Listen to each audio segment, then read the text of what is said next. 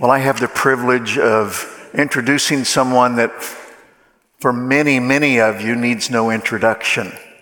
Um, Bob Henley was senior pastor at Eastminster for nearly a decade back in the 90s and early 2000s. Uh, Bob and Jane have been involved in Christian ministry leadership since 1967. He's pastored for over 30 years. Uh, he's uh, serving a special call in Florida now that I hope he will tell you about. And we're just delighted, Bob, that you have come back. I have to tell you, Bob's been, I've had a couple of opportunities now to meet with Bob, and he's been very gracious in his time with me. And it's just, uh, a unique individual, deep theologically, uh, very knowledgeable, but very encouraging too to me in ministry. And I told him I'd, I'd like to just take a computer cord and plug into you and download all of that into my own heart and mind. Uh, you're really in for a treat today. So, Bob, thank you for all of the time that you've given Reverend Bob Henley. Thank you, Mike, very much.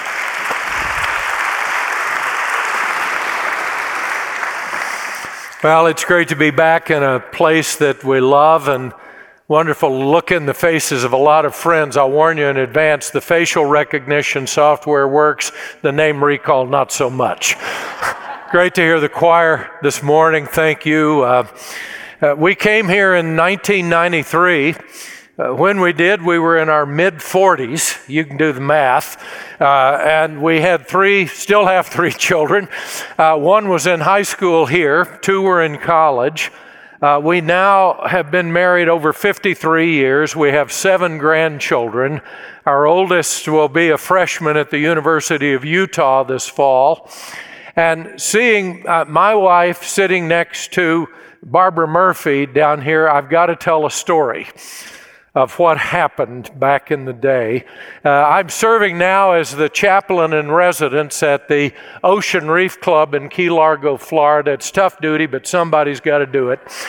And, and, and being the pastor of the Ocean Reef Club, it's no different than being a pastor anywhere, except your congregation covers the, west, the two thirds of the United States. So in the summers, I spend a lot of times on planes as Jane and I go and uh, visit uh, dear friends around the country. Uh, but this past, uh, uh, we were just a few days ago in Detroit doing a memorial service for a dear friend before we, before we came down to Wichita. So the story, we're at Ocean Reef because of Barbara and Mike Murphy, dear beloved Mike. And um, so the story was this I was preaching my candidating sermon, and Jane and, was sitting right back here. And what Barbara didn't know, she was sitting next to Jane. And as I was being presented by somebody, Barbara, whose vision was distorted, still is probably, said, He's pretty good looking. I think I'll vote for him. So when I came into the pulpit, I said, Thank you, and I'd like my wife Jane to stand sitting next to Barbara. We're so grateful for for Barb and for Mike and the privilege of uh, continuing our friendship and fellowship and service together with them. And again, such a privilege to be back with you this morning. I want to speak this morning about resilient living in troubled times. Resilient living in troubled times. Our scripture, going to read three of them. The first comes from the 16th chapter of Sam. Carol just saw you guys down there. The name recall did come back there. Comes from the 15th chapter of uh, 16th chapter of John's Gospel. Let's let's read that scripture first. Uh, this is the end of the upper room discourse. Jesus says, No, the Father Himself loves you because you have loved me and have believed that I came from God. I came from the Father and entered the world. Now I am leaving the world and going back to the Father. Then Jesus' disciples said, Now you're speaking clearly and without figures of speech. Now we can see that you know all things and that you do not even need to have anyone ask you questions. This makes us believe that you came from God. Do you now believe? Jesus replied. The time is coming, and in fact has come, when you will be scattered, each to your own home. You will leave me alone. Yet I am not alone, for my Father is with me. I've told you these things so that in me you may have peace. In the world, read these next words with me, please. You will have trouble, but take heart, I have overcome the world. Then these words from the 15th chapter of the book of Romans, Paul writes, and he says, Everything that was written in the past was written to teach us so that through the endurance taught in the scriptures and the encouragement they provide, we might have hope. May the God who gives endurance and encouragement give you the same attitude of mind toward each other that Christ Jesus had, so that with one mind and one voice you may glorify the God and Father of our Lord Jesus Christ. And then these words from the fourth chapter of Second Corinthians. Paul says, We have this treasure in jars of clay to show how this all surpassing power is from God and not from us. It is written, I believe, therefore I have spoken. Since we have that same spirit of faith, we also believe and therefore speak. Because we know that the one who raised the Lord Jesus from the dead will also raise us with Jesus and present us with you to himself. All of this is for your benefit, so that the grace that is reaching more and more people may cause thanksgiving to overflow to the glory of God. Therefore, say it with me we do not lose. Read it again. Therefore, we do not lose heart.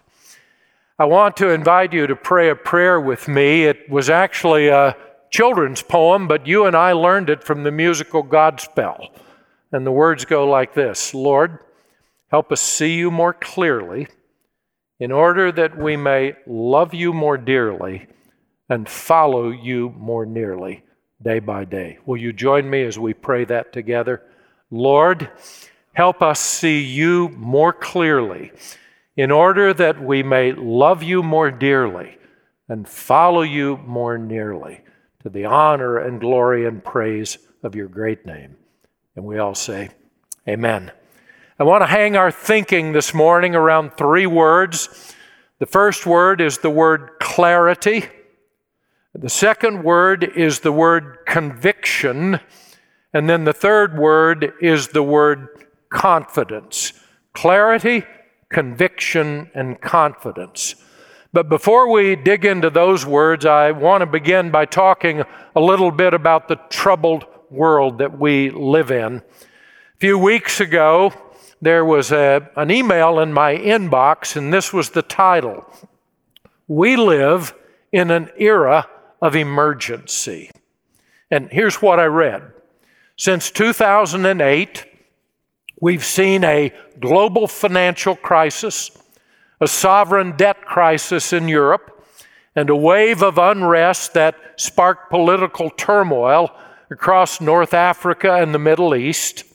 Civil wars in Syria and Libya helped trigger a migrant crisis that upended European politics. Then came Britain's exit from the EU the surprise election of a U.S. president who upended the most basic assumptions of how about America's role in the post-war world and the political crisis in the wake of his defeat. Next came a global pandemic that has killed millions and continues to inflict human, economic, and political damage in every region of our world. And now, we have Russia's war on Ukraine, millions more refugees, and a global food emergency that has only just begun. And all of that has happened in the past 14 years.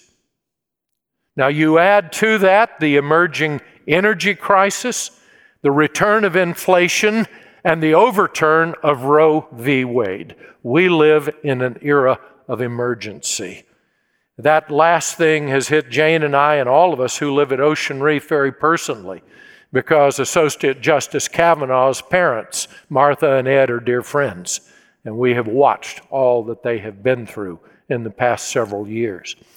Uh, many of us who are older, yeah, there's a few of you up here too. Many of us who are older, who were born either during or after World War II, we have come to expect a certain predictability from our world. Well, that predictability has been upended, has it not? And most of us, at some point in time in our lives, I hope, you've had the experience of standing in the sand in the shallow water of the ocean. How many of you have done that? All right, all of you have. You remember what happens as you're standing there, the waves slowly erode the sand under your feet, right? And what you start to feel is you start to feel a little bit unsteady. Well, I think that image is a wonderful metaphor to describe how many of us feel today. Uh, what's happened is that when we were younger, there was a synthesis between religious faith and our culture.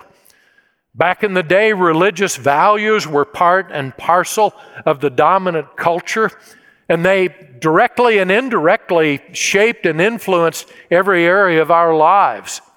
When I was a kid growing up in a small town in North Texas, our school experience began every day, maybe like some of yours the Bible reading, prayer, and the pledge to the allegiance. Try and find a public school today where that's happening. Uh, the, the question in that era was not whether church was part of your life. The question was, which church are you part of? It was simply assumed and there was some shared humor as well about our denominational distinctives. Do you remember? Methodists are just Baptists who learned to read. Presbyterians were Methodists who bought stock. And Episcopalians were Presbyterians who bought the company. Well, as you and I look back, we can, we can see how, the, how those values have slowly been eroded as the cultural synthesis gained speed through the years. And now, today, it's undermined pretty much everything that you and I took for granted those years ago. We're now living in an era of emergency. And it is sobering to realize that that is the only world these third graders know. And it's the only world our grandchildren know. How many of you have tried to have a conversation with your grandkids lately about some of these things? You have to bite your tongue and just open your ears and smile, don't you? But it's such a privilege to say, Lord, how do, how do we have influence in, in this world today, particularly in our families? Now, some people respond to what's happening by, by, by throwing up their hands in despair they just kind of cry out in protest and they seem helpless and overwhelmed. Uh, a young man came up to me at the end of the 8 o'clock service and I really appreciated what he said to me. He said, Bob, sometimes the conservative church has added to the anxiety that's in the world because what we've done, we've stood outside and we've just criticized it. We've thrown hand grenades in, hand grenades into it. Sobering thought. The uh, Others suggest that what we really need to do is invest great energy and resource in raising penultimate concerns to the level of ultimacy. In other words, we need to invest more in politics. Well, you know and I know that politics cannot fix what's broken in our world today. Here's the question Where's God in all of this? Where's God? Does His Word have something to offer us that can give us a firm place to stand in these troubled, anxious times. And the question I want to pose this morning is how do people of faith live with resilience in troubled times? Our time is times are characterized by anxiety the word for our time, I think, is resilience. How many of you have listened to Brene Brown's pod, her TED Talk? uh, on resilience. Well, you are just a few of the almost two plus million people who've listened to it because she's speaking to the time and our age. Uh, resilience is, is the word that I think the church needs to hear today. A friend of mine, Todd Bolsinger, Todd has written a book called Canoeing the Mountains. Do you know more pastors are leaving the ministry today than at any time in, in my lifetime? Do you know why? Because the predictability of what it used to mean to lead a church is no more. And Todd's image of canoeing the mountains from Lewis and Clark, we're journeying off the map. And sometimes the congregations are filled with anxiety. We need to wrestle with the question how do we find resilience? Well, I, I, think the scriptures have much to teach us, and I like to fi- define resilience biblically this way it is not losing heart. Not losing heart.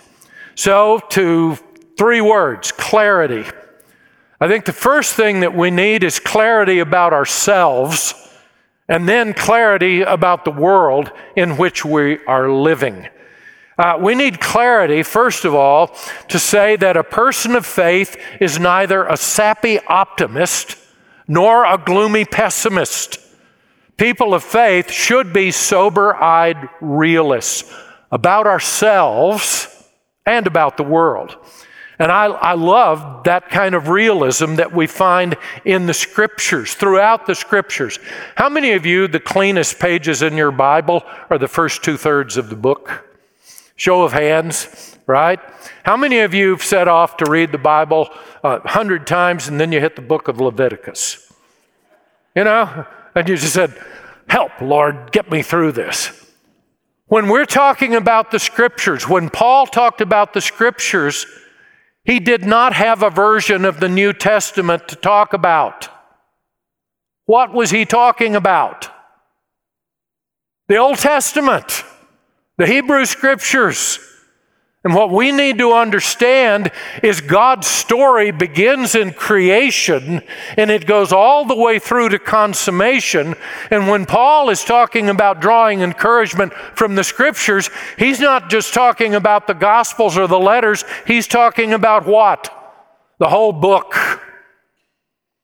And part of the reason we're not resilient is we don't know God's story in the whole book.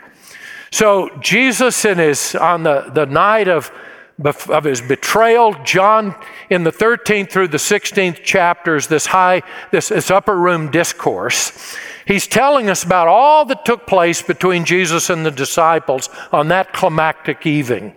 And he recalls everything Jesus tried to tell the disciples.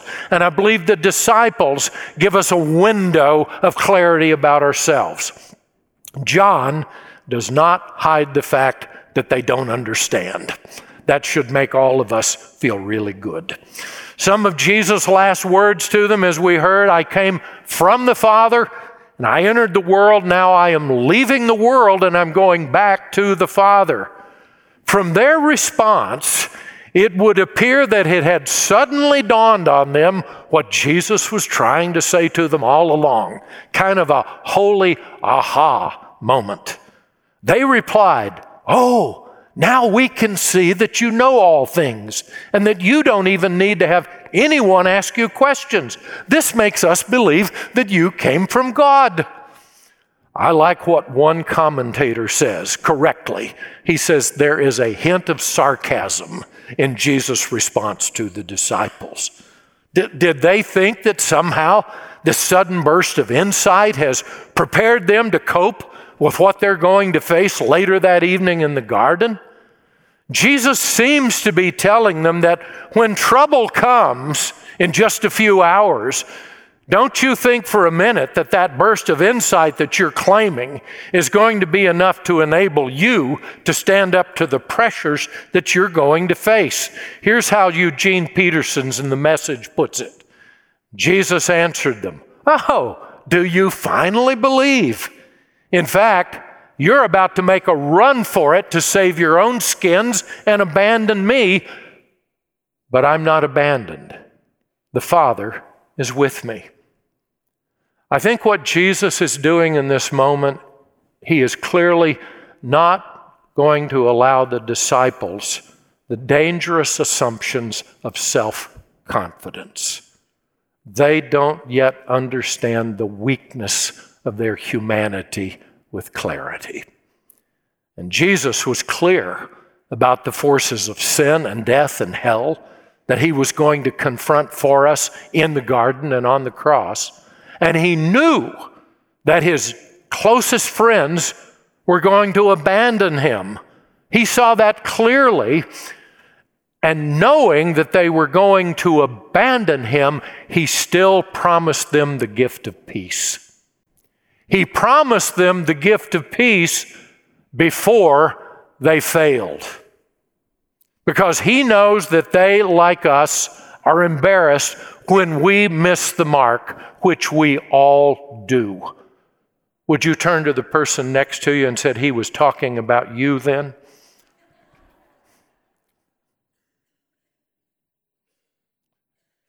We need to remember that. Friends, he promised them peace before they failed. Wow. He knows that they, like us, are embarrassed. He knew the shame that they would experience when they turned their back on Him. And perhaps they thought because they turned their back on Him, God would turn His back on them. That's why He promised them the gift of peace before they failed. And do you remember that scene when He's risen? There in a room, the doors are all locked because of their fear of their, of their fellow Jews, and Jesus suddenly appears in the midst of them. They don't know how he got there. They think they're seeing a ghost. What's his first word to them? Peace. His last word before they failed, and his first word after their failure peace. How do you and I measure the value of the gift of God's peace? Knowing that the certainty of our faith does not rest in ourselves and in our own strength. It is the peace, as the Apostle Paul said, that passes all understanding. Say that with me, would you please? Peace that passes all. Don't forget how that passage begins. It begins this way Be anxious for nothing, but in everything, with, by prayer and supplication with thanksgiving. Let your request, your needs be made known unto God, and then what? The peace of God that passes all understanding will keep your minds and hearts in Christ Jesus. The peace of God that is promised to us goes far beyond any human calculus. It is the peace of God that comes from God it is the gift of God that comes to us through Jesus the Son by the agency of God the Holy Spirit. And Jesus offers each of us peace in our troubled world. And there is no peace to be found apart from Christ. Jesus also gives us clarity about what to expect as we live in the world. I like the way the New Living Translation puts it. It says, Here on earth you will have many trials and sorrows. Aren't you glad for that promise of Jesus? You're going to have what? Many what? Trials. Many what? Many sorrows. It's not going to be that predictable life that we grew up in, that was an anomaly in all of history. And what Jesus says next on the face of it seems to me facile and simplistic, but it is far from it. Here's what he says this is kind of a, of a translation Cheer up, boys. Take heart. Why? I have overcome the world. I love the way the, mass- the message captures this. Jesus says, I've told you all this so that trusting me, you will be unshakable, assured, deeply at peace. Dear friends, this morning, that is a promise of resilient life to those who will place their trust in Him in the middle of our anxiety ridden, troubled world. It is the gift of unshakable, assured, deep peace. But we need to be clear about what is not promised. There is no guarantee that the troubling circumstances that we face are going to disappear. What is promised is the trustworthiness of Jesus in the midst of it all. I believe what it is describing is a resilient life grounded in the strength that Christ gives in the midst of our troubling world as we live moment by moment, putting our trust in Him. And this conviction, this hope, it's like a seed that gets planted in our hearts. It's got to be nurtured so that the seed does not turn out to be like that seed of Jesus' parable, the seed that was planted in shallow soil. You remember what happened? The trouble came, the heat of life turned up, and what happened to the roots, the seed? It withered because it had not been nurtured. And I believe that is what is happening to so many people's lives because we are not being nurtured in the fullness of God's story throughout all of Scripture. The Bible says that you and I can find through, eh, through everything that has been written in the Scriptures, we've been, we can find that which we need to teach us how to live in a time like this. It teaches us that through endurance and resilience taught in the scriptures and the encouragement they provide, we might have hope. When we were in Israel back in June, we went to Mount Carmel. You know what you find on top of Mount Carmel? You find a statue of, of Elijah. He's got a sword in his hand. Anybody want to sign up to be up on Mount Carmel with Elijah? Anybody want to sign up to, to, to be one of the prophets in the Old Testament? You want to live that life? Anybody want to sign up to be a faithful Jew in the exile? Uh, anybody want to sign up to be a faithful Jew when the Romans are coming and they're destroying Jerusalem? They're burning everything to the ground. They're taking you into exile. Was God God in the midst of that story? Can we learn from how to live with resilient lives from that part of the scriptures? Yes, but too often we ignore them altogether. You can make no sense of Jesus if you remove him from his Jewish culture. If you don't understand him in his Jewish culture, he is just cut flowers. When you place him in that Jewish culture, we understand him to be the Messiah, not only of Israel, but the hope of the whole world. And you can't understand him to be that apart from that context. We've got to know the whole story. Our life is nurtured, our conviction becomes confidence in God that sustains our lives. So here's the question What is God doing this morning? Anybody? I'll tell you one thing he's not doing. He's not sitting in heaven wringing his hands. Can I get an amen? Even in a Presbyterian church on Sunday morning. Many of us, anxiety ridden, wringing our hands here on earth.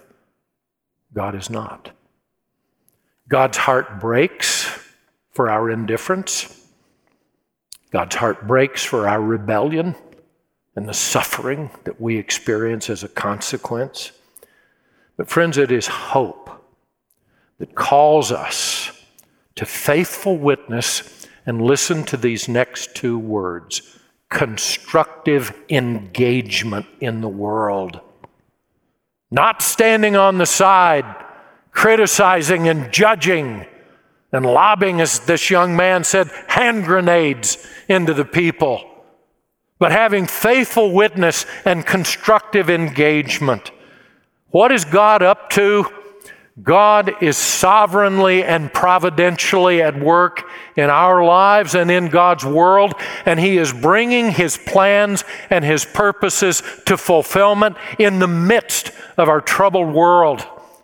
Mike, thank you for what you prayed this morning and for your hospitality. Friends, the end is that people are going to come from every tribe and tongue and language and nation. They are going to bring the glory and honor of their cultures as it is redeemed, and they are going to bring it into the New Jerusalem where we are going to live forever in the presence of our great God, and life is going to be beyond our imagining in that day. That's the hope that sustains our lives. Here's one last source of confidence. You ready? And then I'm going to quit. You'll be glad. Jesus is praying for you. Would you say this with me? Jesus is praying for me. Jesus is praying for me. You've never, never said anything more true. But I want you to listen to what he's praying from John's Gospel. He is not praying that the Father will take you out of the troubled world. What he is praying is that you and I will be protected from the evil one in the troubled world. He is praying that our lives may be so set apart in the truth of God's Word that as the Father sent him into the world, he is now sending, you ready? You and me. Wow. You and I are God's answer to the troubled world by the lives we live in the world with resilient hope. Let me close with this. God wants to give us, as His people in Christ, the power, the ability to live resilient lives, not losing heart. Nurtured by His Word and empowered by His Spirit, may we live lives full of hope, clarity, certainty, and confidence to His glory and the blessing of our troubled world that God loves and sent Christ to save and has sent you and me in to be his servants. Amen. Amen. Lord,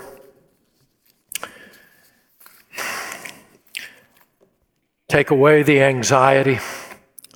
May we turn to you full of confidence and faith and hope with thanksgiving. And may we experience the peace of God that passes all understanding. And may we respond to the call of God by living as your people who bring you glory and honor as your Son did. In Jesus' name, we all say, Amen.